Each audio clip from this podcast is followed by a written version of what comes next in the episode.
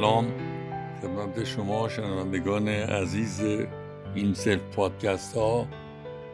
من پروفسور مشتبه صدری هستم. امروز 26 شهریور. امیدوارم این صحبت ها ذره سودی داشته باشه. برخی از واکنش های شما مشوق خوبی هستند. در ادامه این راه.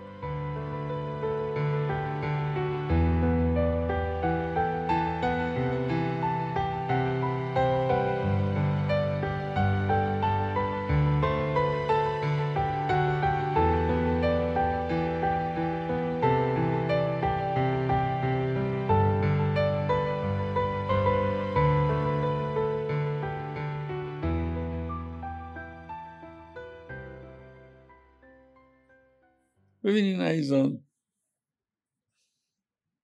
یه معادله ای ساختیم که علت خودکشی افسردگیه. و بعد هم یه آماری داریم فضاینده از خودکشی ها ولی به نظر من این علت به اندازه کافی علتیابی شده نیست. چرا افسردگی یک آدم رو به این نتیجه میرسونه که خودش رو بکشه؟ فرض بر این بگذاریم که همینطور که بافت سلولی ماهیچهی در بدن داریم یه بافت شخصیتی روانی داریم.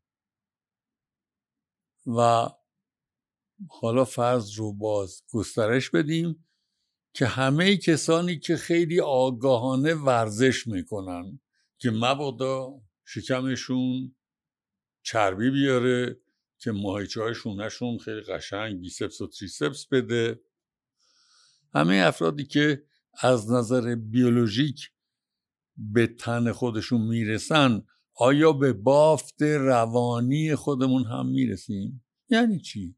به بافت روانی خود رسیدن یعنی خودمون به خودمون به خوبی می‌رسیم. آیا جلو اینکه خودمون خودمون رو آزار بدیم یاد گرفتیم بگیریم؟ و اگر جلوی خودمون به خودمون آزار بدیم رو یاد گرفته باشیم آیا یاد گرفتیم که جلوی آزاردهی دیگران را نیز به خودمون بگیریم این بافت شخصیتی بافت روانی عنصر اساسیش نحوه تقویت روانه. نحوهی که خودمون به خودمون آزار نمیدیم و خودمون مانع از این میشیم که دیگران به ما آزار بدن. پس افسردگی علت خودکشیه. یک گام قبلش هم باید معادله رو روشن کرد. چی؟ باعث افسردگی. افسرده میشیم چون بافت روان خودمون رو خوب تغذیه ندادیم خوب حفاظت نکردیم خوب رشد ندادیم. جز محبت هایی که توی دو هفته اخیر به من کردید چندین نفر از دوستان با یه بیانی که خوش به حال فلانی که این چیزها رو متوجه شدیم. بنابراین آسیب نمی‌بینی. نه. تنها مقداری از موهای سر من ریخته ولی همین میزانم که هست انقدر هست که بتونم بگم من خیلی توی زندگیم اشتباه کردم.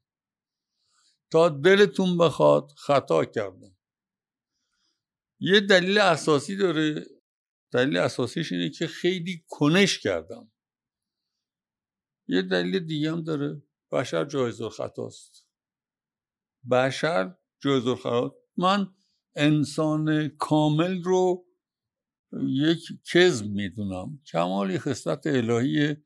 یه آدم می‌تونه بیشترین کوشش رو بکنه که ده ثانیه قبل از مرگش بگه در یه زمینه ای به سمت کمال رفته. ولی هیچ آدمی کامل نیست. بنابراین هممون قادر به اشتباهیم. هممون قادر به آسیب زدن به خودمونیم هممون قادر به آسیب زدن به دیگرانیم. مسئله اصلی این هست که در هر لحظه ای که راجع به زندگی فکر می‌کنیم متوجه بشیم آیا داریم آسیب می‌زنیم کماکان چه به خودمون چه دیگری؟ و از طریق این آسیب زدن ها آیا بافت شخصیتی روانی خودمون یا دیگران رو ضعیف می‌کنیم یا نه؟ اگر فرض رو بر این بگذاریم خب فرض دیگه هر کار علمی فرضیه داره. اگر فرض رو بر این بگذاریم که هر انسانی خطاکار هم هست. نیککاره خطاکار هم هست. و شعور آدمی زمانی رشد می‌کنه تعالی پیدا می‌کنه که به میزان خیشتن آزاری و دیگر آزاریش افت بکنه. و به میزانی که این خیشتن آزاری یا دیگر آزاری افت بکنه بافت شخصیتی بافت روانی رشد پیدا می‌کنه استحکام پیدا می‌کنه. برای سختی های زندگی رنج های زندگی که بل اجبار وجود دارن افسردگی نمی‌سازن. یه موفقیت کامل یا یه موفقیت نسبیه یا عدم موفقیت. مثل هر مسئله ریاضی بچه سال سوم دبستانی که حل می‌کنه. می‌تونه کاملا درست باشه می‌تونه بخشی عناصر رو درست داشته باشه می‌تونه غلط باشه. مسئله اساسی جلوگیری از افسردگی که اساسیه برای بسیاری از بیماری های ما قایتش خودکشی مسئله اساسی اینه که چقدر به بافت شخصیت اون بافت روانمون می‌رسیم.